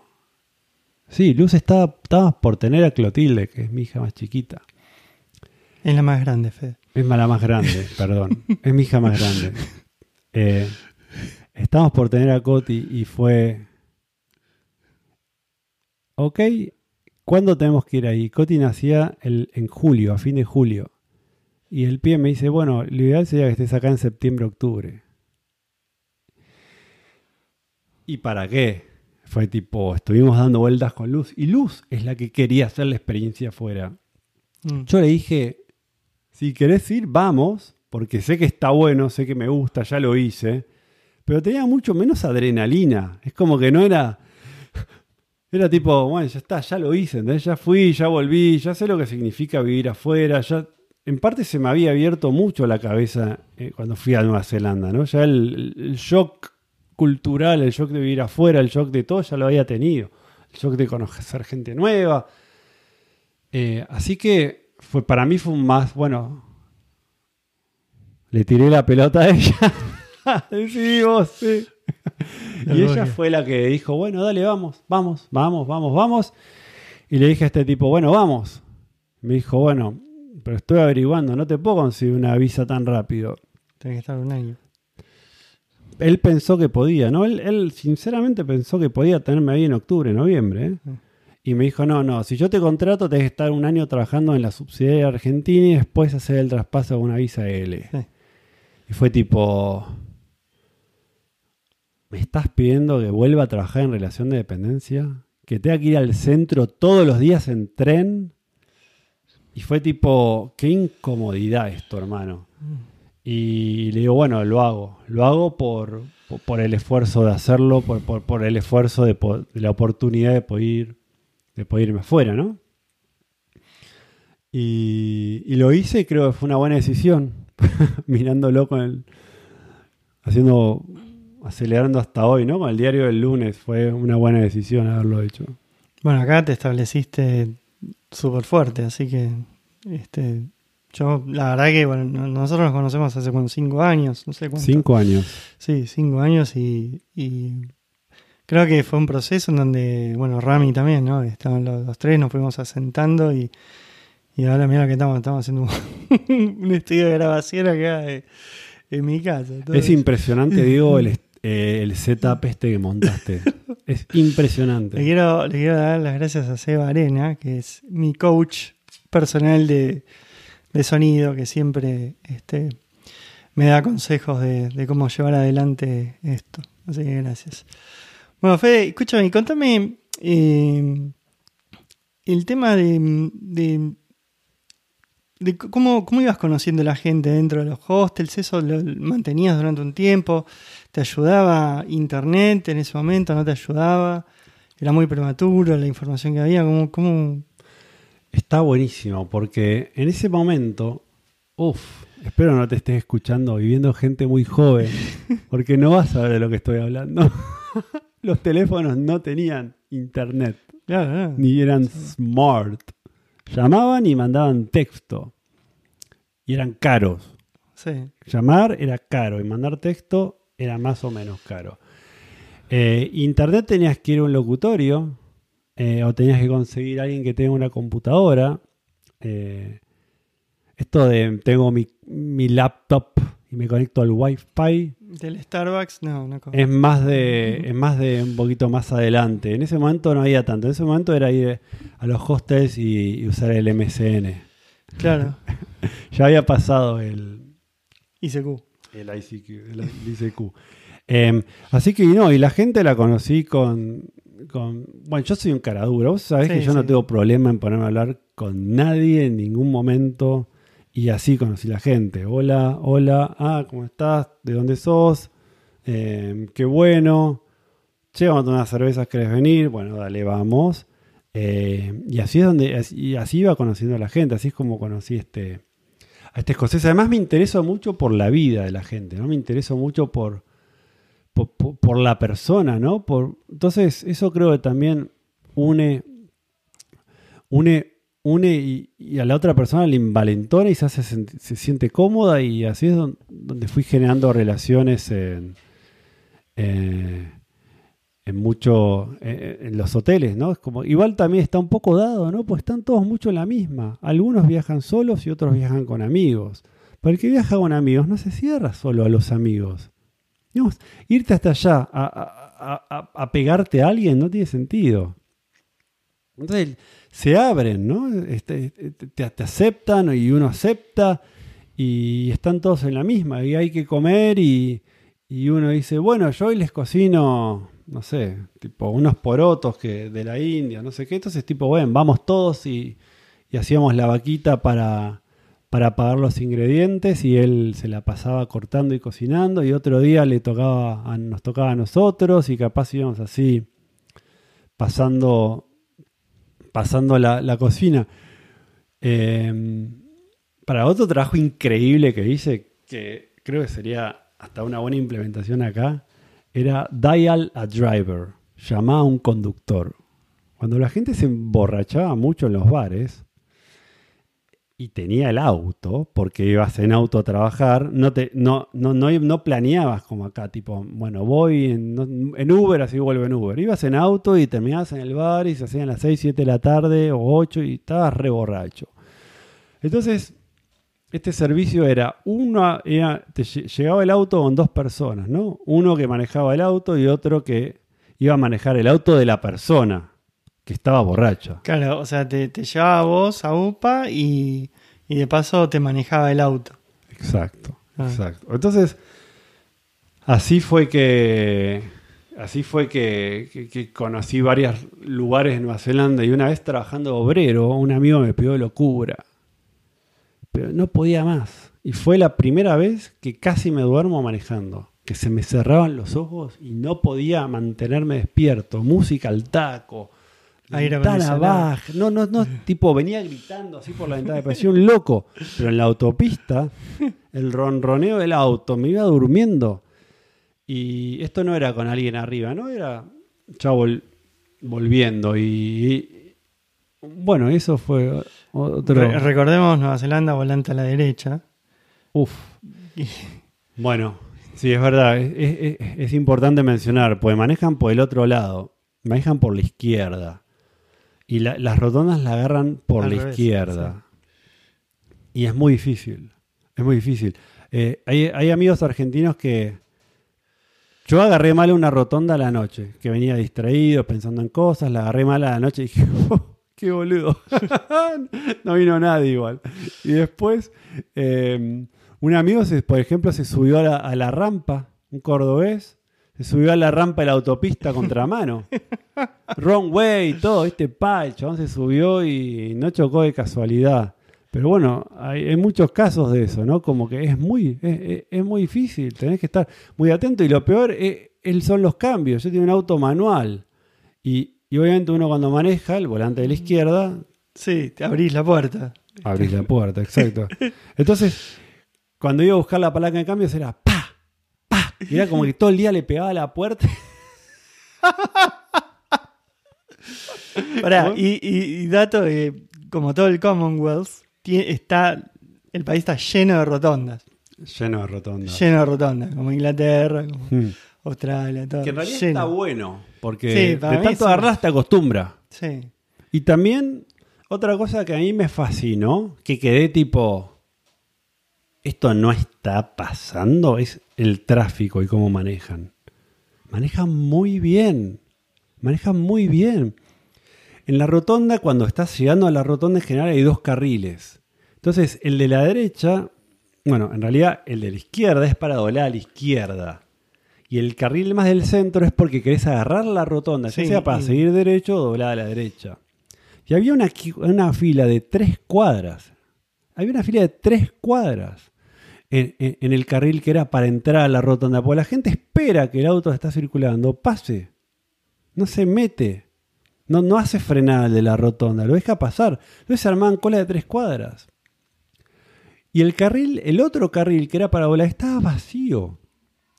Yo agarré el carril vacío y tenía que doblar y dije, no lo puedo creer. Con razón que se inventó las rotondas. Están buenas, Sí, sí, sí. Pero si las usás bien. Sí, e- el tema de que de que la gente se... Yo, me indigno bastante con la rotonda. La charla se fue a la mierda, ¿no? Pero eso de que la gente se meta y haga frenar que está en la rotonda es, es- no sé, pasa en Argentina porque hay dos rotondas. No sé por qué pasa. Pero es un desastre, es causal de accidente de manera violenta eso. Además de eso, entorpece muchísimo el tráfico, porque Sí. vos no dejás Sí, circular al que, al que viene, y el que viene no deja al de atrás, y el que de atrás bloquea, y entonces se arma como, como un deadlock, nadie puede circular, hasta que uno encuentra un espacito que el otro le dejó, y uno se corrió para atrás, y si no, no se, no se destraba. O sea que genera más tráfico y es peor en realidad. Mm. Y fue, bueno, fue, fue, fue wow. El tema del tráfico y, y- del auto fue, fue, fue wow, estuvo bueno. ¿Y para, para el sur de Nueva Zelanda fuiste? Lo más al sur que fui fue Hamilton, que es el... No, Wellington, perdón, Wellington. fue Wellington. Wellington es el, el punto sur de la isla norte, no, no crucé a la isla sur. Eh, tampoco me quedó pendiente, pues hice tantas cosas que fue tipo, bueno, no sé, en la isla norte fui a esquiar y, y- y fui a Wellington dos veces por el fin de semana, porque ahí vivía eh, una chica, ¿no? Lo que uno hace por las mujeres. Manejaba, ¿qué eran? ¿Cinco horas? Y llegaba y pasaba el fin de semana ahí y después volvía. Eh, tuvo... Estaba bueno, a mí me gusta mucho manejar también, o sea que era un plus, ¿no? Pero, pero sí, sí, me iba manejando desde Oakland hasta, hasta Wellington eh, por el fin de semana. Eh, Una de las cosas que tiene bizarra Nueva Zelanda es que tenés el mismo clima que Argentina. Está, está casi en la misma altura. mm, Y, o sea, y- a diferencia con otros lados que vos, por ejemplo, no sé, estás en Argentina, vas para, venís para acá, para Estados Unidos o vas para, para Europa y siempre todo lo contrario el clima y llegás, te bajás con lo, con lo mismo que tenés puesto. Es, eso es muy bizarro. Y aparte, Nueva Zelanda también es, es un lugar precioso que tiene un montón de cosas, son dos islitas de mierda y, tiene un montón de cosas para hacer. Y, y las culturas que hay, y todo, todo, la, cultura del rugby, eso no, no lo viste, vos jugaste, ¿no? Rugby también. Yo jugaba al rugby y, y fue, una, fue muy lindo ver a Nueva Zelanda desde el lado de rugby. Ese fue otro aspecto súper interesante, digo. Mm, Eh, por ejemplo, en un- una de estas veces que te digo que fui para, para el norte de Oakland, que fui a juntar frutas, eh, había un potrero. Me acerqué, ¿no? Porque ya había terminado de trabajar y fui a comprar un, no sé, una leche, lo que sea, ahí al- a la despensa había un potrero. Y el potrero no era de fútbol, era Era de rugby. sí. Era un potrero de rugby. Y estaba la gente jugando al rugby como si fuera un potrero, ¿no? Y, y, y entonces ahí entendés por qué los All Blacks son los All Blacks. Pues en Nueva Zelanda el rugby es, es pasión nacional. El- Sí, sí. Es otro de. Juegan a otro, de, juegan a otra cosa. Hacen, hacen cosas que, que- que uno, aún habiendo jugado 10 años de chico, no ves. No, no se te ocurren. no- no- es como. Tienen magia por, por, estar tanto en contacto con el deporte. Y por eso los tipos juegan a otra cosa. Por eso son tan pioneros. Porque están están todo el día empapados con eso. Y juegan los viejos y juegan los jóvenes y, y si se dan algún golpe. Obviamente no, no se golpean al ritmo que uno puede ver en los partidos de los Pumas o, o en un partido internacional de, de los All Blacks, ¿no? Es, es más amateur. Pero, pero sí, se juega, se juega en la calle. Y otra cosa que juegan es al cricket, también a por ser de eso. Commonwealth. Es la muerte ese deporte. Eh, Por si algún momento tus chicos no se duermen, ponerles un partido de cricket. Duran como cuatro días. Yo jamás el ente- test match dura cuatro días. Sí, yo jamás entendí el reglamento. Pero de, de que me dijeron el partido dura cuatro días, dije, no, no, no es para mí. Bueno, aprendí de cricket también, porque me gustó el deporte. Opa, Sí, sí, sí. contame. Eh, hay partidos que son de tres horas, que son los que uno va a ver a la cancha por la tarde, que son los partidos cortos. Los test match son los que vos decís que duran cuatro días. Eh, esos se hacen menos, se hacen poco, pero se siguen haciendo. Eh, y el, el cricket, como todos los deportes eh, ingleses, es un deporte de, de endurance. No es un deporte de, de- de explosión, ¿no? Eh, vos pensás en el golf. El golf también, son cuatro días pegándole a la pelotita. Y, y el golf eh, no es tan difícil, Diego. Tipo, estás parado, caminás por la cancha, ¿no? Pero tenés que caminar 6.000 yardas todos los, todos los cuatro días y después los palos pesan en la espalda y entonces es un deporte de endurance, es un deporte donde la cabeza le tiene que ganar al cuerpo, ¿entendés? Es como una maratón. Eso es el cricket también. El pibe está bateando durante horas, el pibe que tira la pelota durante horas y el pibe que está intentando atajar la pelota en el coste, eh, por si la llega a batear en uno de los, de los jardines del fondo, está parado horas. Horas, pero vos sabés lo que es estar parado horas abajo del sol esperando que el pibe le pegue la pelota a tu lado. Pero, Es como estar en penitencia casi.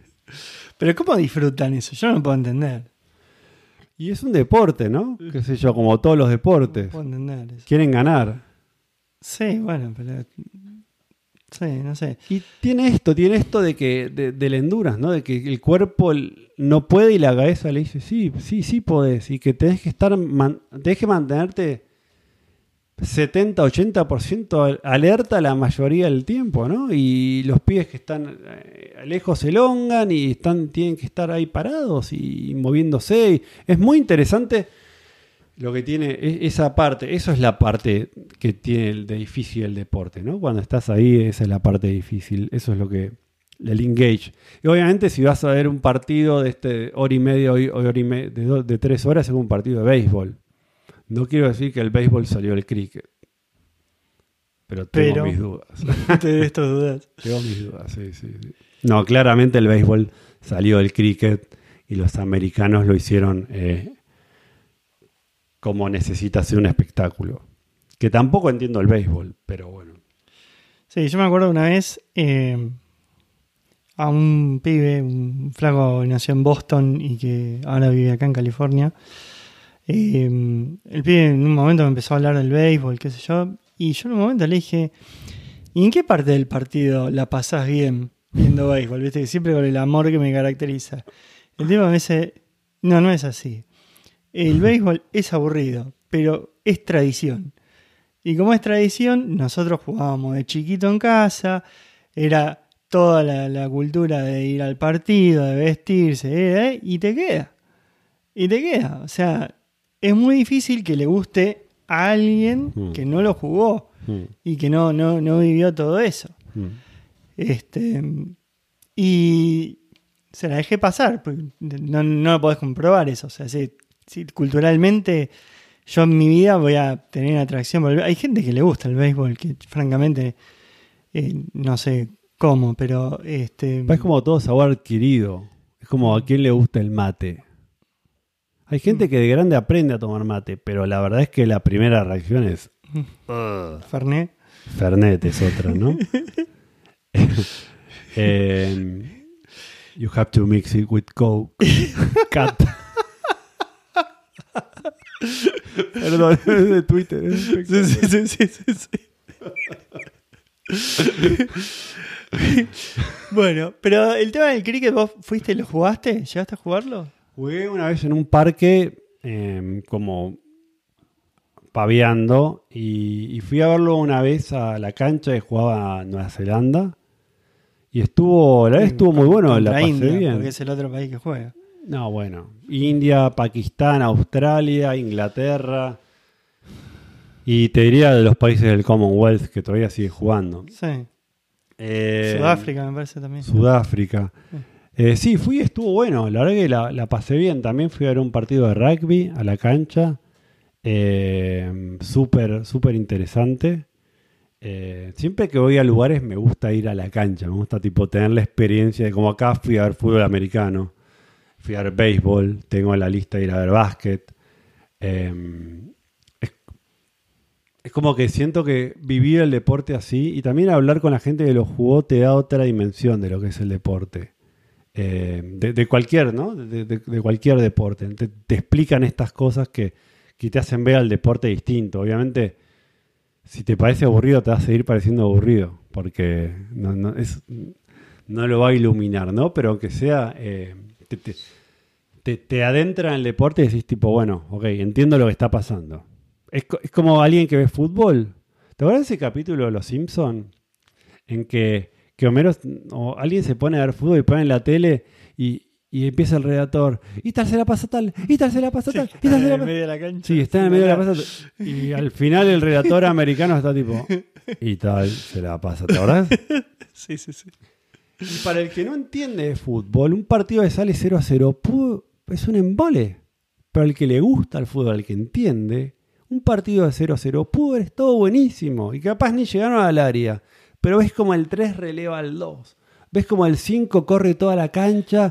Y aparte implica el contexto. Si Argentina juega eliminatoria y tiene que jugar en Bolivia y empata 0 a 0, es un, Es un buen es un resultado. puntito inteligente eso. Sí. El, el contexto tiene mucho que ver. Si vos jugás, eh, eh, sobre todo si estás en un mata-mata, eh, ahí, no sé, el resultado, hay, hay veces que el resultado es anecdótico, de hecho.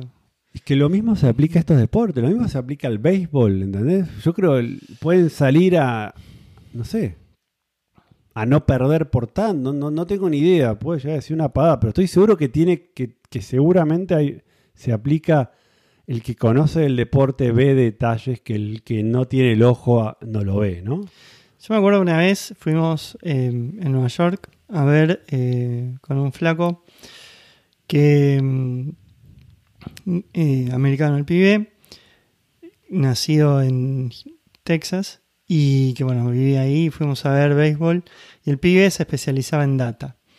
Y el flaco nos empezó a contar, este, así tipo la película Moneyball, todos los data scientists que tenía el equipo de él Wow. y la- los análisis que hacían y las cosas que hacían como para poder ganar. Y aparte el flaco llegó un momento que te podía predecir lo que iba a pasar. Decía, por ejemplo, acá la va a tirar corta, acá va a hacer esto, acá va a tirar, tra- va a tratar de tirar el home run. Y yo, para mí eso era, pero ver el futuro, ¿viste? O sea, estaba nada de pedirle los números de- del loto. Pero, pero el, el flaco lo disfrutaba un montón porque aparte entendía toda la parte de... El pibe era hardcore data y veía aparte cómo, cómo, se, cómo se estaba utilizando dentro del partido, sin mencionar que era fanático del deporte, ¿no? Pero, pero la verdad que eso, claro, te- eso alivia o, o le, le da un poquito más de valor a, a cómo lo ven. Lo mismo, bueno, a mí me pasa también acá cuando este yo cuando le iba a ver a Connie jugar al fútbol, que yo me ponía este exuberante con, con los comentarios y, y venían para él los gringos. Tipo barra brava. No, no, no, no, siempre moderado, pero Ah, ok. A veces Tipo plateísta entonces. sí, plateísta que, que vivió la gloria. Ah, ok, ok. plateísta que supo lo que era bueno. Y no, por ahí venía a hablar con, con un pibe, me- con el papá de otra, ne- de otra nena, ¿viste? Y yo decía, no, lo que pasa es que acá, fíjate esto, acá no está marcando, que esto, el pibe miraba, decía, pará. Y era- lo, lo- lo ves de otra forma, eso está tremendo. y plateísta. Plateísta que con triunfo. con- ¡Eh! con- ¡Referico, ahora! ¿Fuiste a ver fútbol acá? Eh, no es el mejor lugar para ir al fútbol. Bueno, hubo una Copa América. Eh, sí, no, no fui a ver fútbol acá. No, no, también tuve dos hijos más desde que llegué y con hijos chicos es más difícil hacer este tipo de programas, pero estoy seguro que en algún momento me voy a aprender. Hay un cuento de fútbol interesante, me contó, eh, me contó un amigo. Yo iba a trabajar a Microsoft eh, en Seattle y, ahí me, contó uno de los que trabajaba conmigo que conoció al entrenador de los Seattle Sonics, ponele, no, sé. O lo que sé dónde está la cancha, pero no, no sé cómo se llama. Bueno, y que ahí jugaba Guillermo, Barros Esqueloto. No, Guillermo. No, Guillermo jugó en el Columbus Crew. Columbus Crew. ¿Sí? entonces, entonces el pibe había estado hablando con el entrenador este que fue a un bar y se lo encontró. Pues, me acuerdo que Guillermo era clave en esta historia. No, estuvo, estuvo, desde el 2004 mm. hasta el 2011 más o menos ahí en el Columbus Crew. Entonces era... Que, que después volvió, se fue a gimnasia, se retiró y gimnasia se fue a la B. Bárbaro. una gran campaña. Un buen resumen para una buena carrera. Eh, más o menos igual que la vuelta de, Verón a estudiante. ¿viste? Volvió pleno, el chabón lo sacó campeón de absolutamente todo. Le tocó jugar la Intercontinental contra el Barcelona en el 2009. Uno de los mejores Barcelona de la historia. bueno, pero eh, sí, yo, me acuerdo que estaba en Columbus Cruz. Después no sé si habrá. No, no, perdón. Capaz que eran, la historia pasó en Seattle. capaz que fue. Estaba el entrenador del Columbus comiendo. Porque creo que el tipo del entrenador ese era famoso. Entonces parece que, le preguntaron por, los argentinos, ¿no? Dice, no, Guillermo, Guillermo es tremendo, es tremendo. Y se agarra la cabeza así, ¿no? Diciendo, no me lo banco. Pues dice, es muy inteligente, el pibe me arma el equipo, me ayuda, es como un DT dentro de la cancha, Guillermo. Dice que el último partido iban ganando 2 a 1. Entonces que Guillermo se cruza toda la cancha y decirle, para decirle minuto 43, 45, dice, acá hay que meter un cambio, acá hay que meter un cambio ya. Y se va. Y a la mitad del trote para y vuelve y le dice, no se te ocurra sacarme a mí, ¿eh? Sacarlo a otro.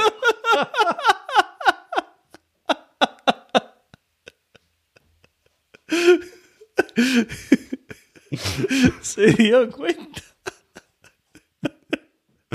Ese cuento es genial. es muy Guillermo, ¿no? Sí, sí, sí. sí.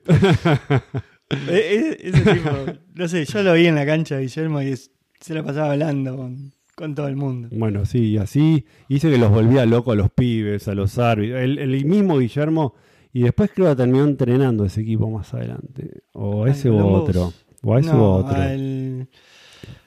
a, el, a los Galaxy en Los Ángeles estuvo entrenando, que no le fue bien. historia el que estuvo El que estuvo acá, nosotros estamos, el, equipo de fútbol más cercano son los San José Earthquakes, que no se van a la B porque no existe el torneo nacional B acá. Es, todo como una franquicia y no se puede ir a la B. Eh, yo me acuerdo que los había empezado a seguir a ver si valía la pena ir a verlo. Perdían todos los partidos, todo todos los partidos, hasta que después fue Almeida, técnico, mm. ahí, y, en un momento se cruzaron en partidos Almeida y Barros Esqueloto. Este, ganó Almeida, me acuerdo. Mirá, ganó los Earthquakes. los Earthquakes. Eh, yo, seguía al community manager en Twitter y era bastante, bastante gracioso, pero era es terrible ser community manager en un equipo que pierde todos los partidos. Sí, ¿no? Es como uno de los trabajos más exigentes. Claro, ponele ahora el community manager del PSG, está. Nada, este. se está tirando. Está tirando todo el tiempo eh, post, pero bueno, distinta realidad. Sí, dicen que Cristiano Ronaldo, capaz. Nada, es mentira, ¿no? Es un rumor. ¿Qué? Que va a ir al PSG, capaz. ¿Quién te tiró ese rumor? No sé, capaz que es mentira. Lo leí en WhatsApp, así que debe ser mentira. Pero no podés creer en eso. primicia, primicia. No, no, me costaría creer que lo, que, lo contrate. Che, Fede, escúchame, ¿fuiste a Australia? A Australia no llegué a ir. Vos sabés que es uno de esos lugares que me encantaría conocer porque me llevo muy bien con la gente de Australia, muy bien. Siempre tengo muy buena onda con la gente de Australia. La gente de Australia es buena onda, es relajada, eh, es copada, es divertida. Eh, bueno, puede ser un... Estoy generando un, pro- un estereotipo, ¿no? Pero aunque sea, la mayoría de los que conocí son así. Y a Australia nunca llegué a ir porque bueno, tenía un tiempo limitado en el que estuve ahí, tenía que elegir y, y la, la decisión fue entre, Au- entre Australia y el sudeste y el sudeste de Asia. Obviamente fui... Para Australia necesitabas visa. Eh, bueno, pero se arregla la visa, ¿no? Creo que salía, había que ir a hacerla, pero no, no, no era un tema, no era un tema. Creo, gente que yo conocía que había ido a Australia a co- a- de visita, ¿no? Eh, y estaba feliz. La verdad que Australia, me iría a vivir a Australia, ponele. Mi- mi- mi lista mental de países para, para vivir, eh, uno es España y dos creo es Australia. No tiene nada que ver uno con el otro. Eh, o sí, o sí, o sí. Pues la cultura, la, la gente, la, la manera en la que se vive en el país es lo que tiene, lo que tiene de común. Si bien uno se habla un idioma de otro otro, la gente está bien, está contenta, e- es alegre, le, gusta juntarse, le gusta salir. Eh, me gusta la cultura. Eh, sí. Así que Australia Está en mi lista. Lo voy, a, voy a ir a visitar Australia, seguro. Además, vos sabés que creo que uno.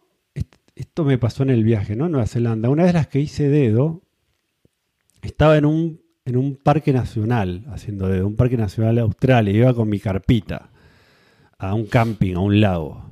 Y, y, y- y pasaron dos camionetas, tipo. el- el- un pie haciendo dedo me llevó hasta la entrada del lugar y él tenía que seguir.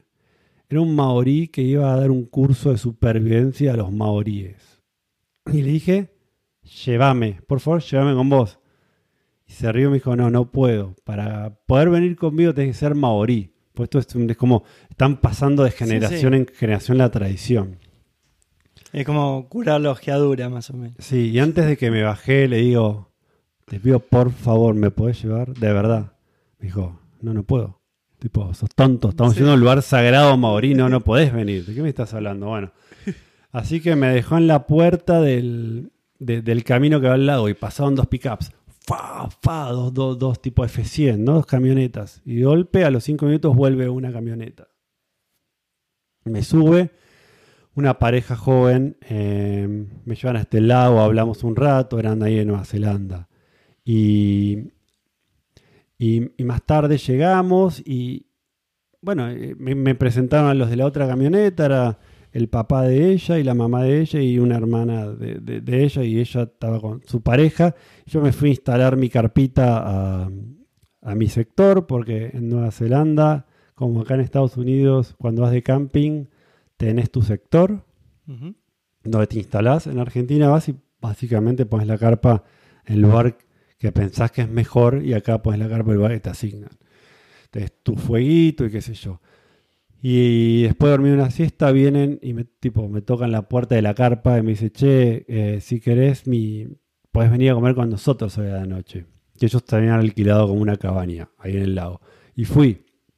Me habían cocinado un jamón y un había un montón de comida. Creo que había tipo. Parecía comida como que te diga de, de Thanksgiving de acá, pues era como jamón, y había papas, y había puré con gravy, había tipo esas cosas, ¿viste?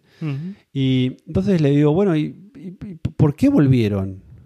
O sea, está bien, pasaron las dos camionetas, y volvieron, volvieron a buscar, gracias.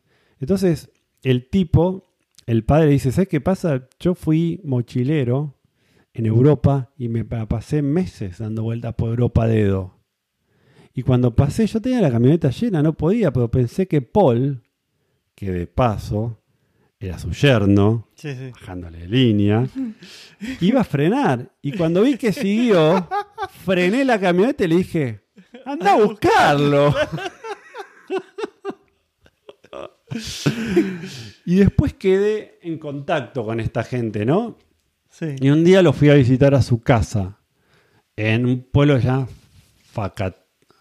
Wakatani. Eh, Y, cuestión que llego y me encuentro con ellos y me llego a la casa y me dejan una nota, estamos en tal bar, así que fui al bar y me encuentro con la mujer de este tipo que se llamaba Charo, que era una española, y me dice, mira, eh, Colin eh, está haciendo los nombramientos de ciudadanía y va a venir ahora en un rato. ¿Los qué? ¿De qué? ¿Cómo? Ah, sí, es que él es muy perfil bajo, él es el tipo, es el mayor de la ciudad, es el alcalde. ¿Cómo? Claro, sí, sí, bueno, pero no te preocupes, no, no le digas nada. Entonces llega y le digo, ¿cómo que estuviste haciendo la...? y la mira a la mujer, te dije que no le digas nada. Porque claro, el tipo había conectado desde otro lugar conmigo, el bar El Mochilero y todo. Yo sabía que yo no estaba acercándome a él para pedirle nada, era nada más una visita en la casa. Y al otro día me despierto y tenía una nota de Charo. Colin tuvo que ir a trabajar temprano. Yo salí a llevar a mi hija al colegio, no sé a dónde. Eh, el pan está en la heladera, el café está hecho. Me dejaron la casa vacía, digo. Yo estaba en la casa de ellos vacía, ¿entendés? Estaba yo. Dije, bueno, viendo los cajones, buscando un tenedor, bárbaro.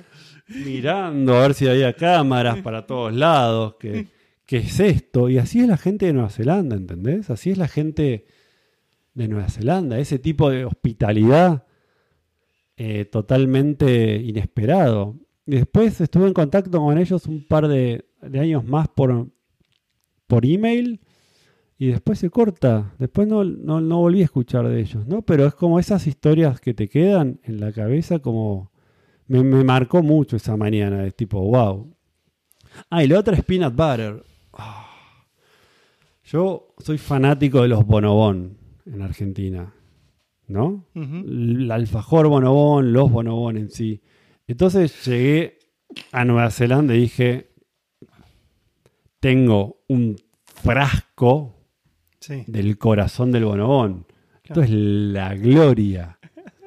Y fui y me compré el más grande. Y Salud. Y me- entonces le clavé la cuchara y se me transformó la cara. Escuchen, esto es un secreto.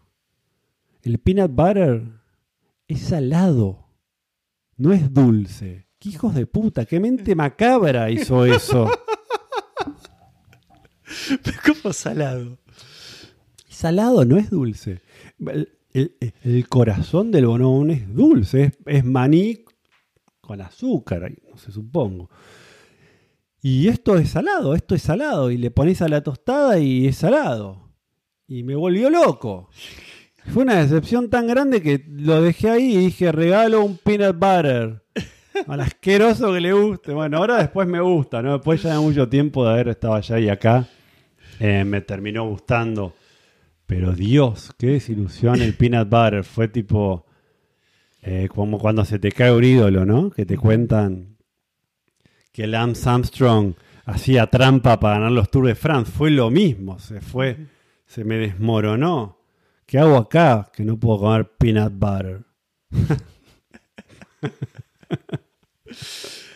Bueno, te iba, te iba a preguntar. eh, me dieron ganas de estornudar de nuevo. Ok. Y, y se fue. Ah, me acordé. Eh, ¿Vos le cocinaste a toda la gente esa en los hostels? ¿Hiciste Claro. algún asadito? Bueno, a ese- pesar que había indios. Sí, sí, le hice, y le tuve que hacer algo de vegetales a los indios. Que como no estoy acostumbrado, no estaba acostumbrado a cocinar en parrilla a gas, me salió muy feo. Y después el pedazo de carne que hice fue un- era un pedazo de carne grande, grande incluso para los estándares argentinos. O sea, eran como tres colitas juntas, ¿no? Era, no sé qué yo, cuatro kilos de carne, ponele todo junto, un bloque montón. grande. Es un montón. Eh, y, y lo hice a la parrilla, lo hice tranquilo, y después le subí, después lo bajé y, y quedó muy rico. La verdad que quedó muy rico. Se cocinó casi como un jabón, como un jamón, ¿viste? Cuando queda como, como, como rosita en el medio, pues está cocido. Y la gente estaba como loca, como loca. Eh, me pidieron que lo vuelva a hacer, pero después creo nunca colaboraron del todo con, con la compra de la carne. Lo que fue- Hijotero. sí, sí, fue, fue un dolor para el bolsillo, así que fue tipo, no, nunca más. Y en ese hostel, escuchate esta, increíble. A la noche había unas chicas eh, inglesas jugando al Scrabble con, creo que una estaba de novia y la otra estaba, estaba soltera, estaban jugando al Scrabble. Y me sumé. Me sumé a jugar al Scrabble con dos, con tres pibes de Inglaterra, boludo. El Scrabble, para que no sabe, es el que tiene las letras con los números. Sí, sí, sí. Que tenés que armar palabras. Sí, que jamás jugué en inglés. eh, a pesar de estar acá. Bueno, yo nunca jugaba mucho en Argentina y, dije, ya fue, ¿no? Por, por- lo divertido. estás en el hostel, es como que ya está, te pones. Puse a jugar al Scrabble. Y me tocó un par de letras y ar- armé la palabra, escucha esta, anorak. Pero creo que era que la K me cayó en un por tres y aproveché otro por tres y le clavé a Anorak y les digo, Anorak era una palabra, ¿no? Sí, me dicen. Sí, acabas de clavar como 126 puntos y nos rompiste el orto a todas, pero sí. Y les gané, boludo. Les gané al Scrabble, ¿entendés? A los ingleses jugando en inglés. Devuelvo a las Malvinas todo. Devuelvo a las Malvinas. Qué noche mágica, Anorak. Así no me lo voy a olvidar, boludo. La, la verdad que las historias de hostel, ahora que vos estás contando, bueno, en mi época que yo también viajaba así, hostel, eh, Mm. eh, eh, es buenísimo, porque te empezás a juntar con gente random que tiene la, la mejor onda y, y la verdad que el tema del viaje en hostel para mí es, es algo extremadamente recomendable para cuando no tenés hijos, cuando estás todavía ahí desarrollándote, viendo qué quieres hacer en la vida. Conoces un montón de gente y culturas que eh, son totalmente distintas. Yo me acuerdo haber, haber cruzado con gente que me decía, no, yo estoy viajando acá hace 18 meses, estoy de mochilera hace 18 meses, Mm. recorriendo, ¿cómo 18 meses? ¿De qué vivís? No, nada, eh, ahorro. Wow. Y, y conocer gente de todo el mundo. Eh, la verdad que eso te, te recontra abre la cabeza. porque, y toda la gente que está ahí en los hostels está muy predispuesta a contar historias, a charlar. Yo me acuerdo una vez, me tocó, estaba, estaba hablando con un flaco, empezamos a hablar de música, qué sé yo, y yo le digo, no, pues a mí me gusta Iron Maiden, que yo, son satánicos, me dice. Qué buena Yo charla. le digo, pero ¿por qué? No, fíjate, acá el chabón me trataba de explicar que Iron Maiden eran todos satánicos. Yo le digo, pero ¿y, y qué? ¿Viste? O sea, ya, o sea, escucharlo a Harry tocando el bajo y le digo, ya para mí ya es suficiente. Medio como que me di cuenta que el pibe me quería convencer de que Iron Maiden era satánico y decidí Cortar, cortar la la charla. charla. Pe- Pero bueno, no, e- ese, ese tipo de conversaciones no se, no, no se te da en otro lado. Y Así- no dormir en su cuarto. Pues ese pibe estaba loco. Ah, tiene, tiene sus propias creencias, pero bueno, la verdad que pon- en la vida, en un viaje, ponerse a convencer gente que Iron Maiden es satánico, no, no sé si es mi plan A. Pero bueno. Bueno, otra historia de hostel está cortita, si querés, vamos redondeando. Pero mira, una de las chicas con las que, que yo había conocido ahí también de Argentina, eh, que era el cole- de colegio cerca del mío, colegio católico. Chica de 23, Ujú. eh, virgen, ¿no? Eh, ahí conoció a, a este irlandés con el que fuimos después a tomar las cervezas y se enamoró.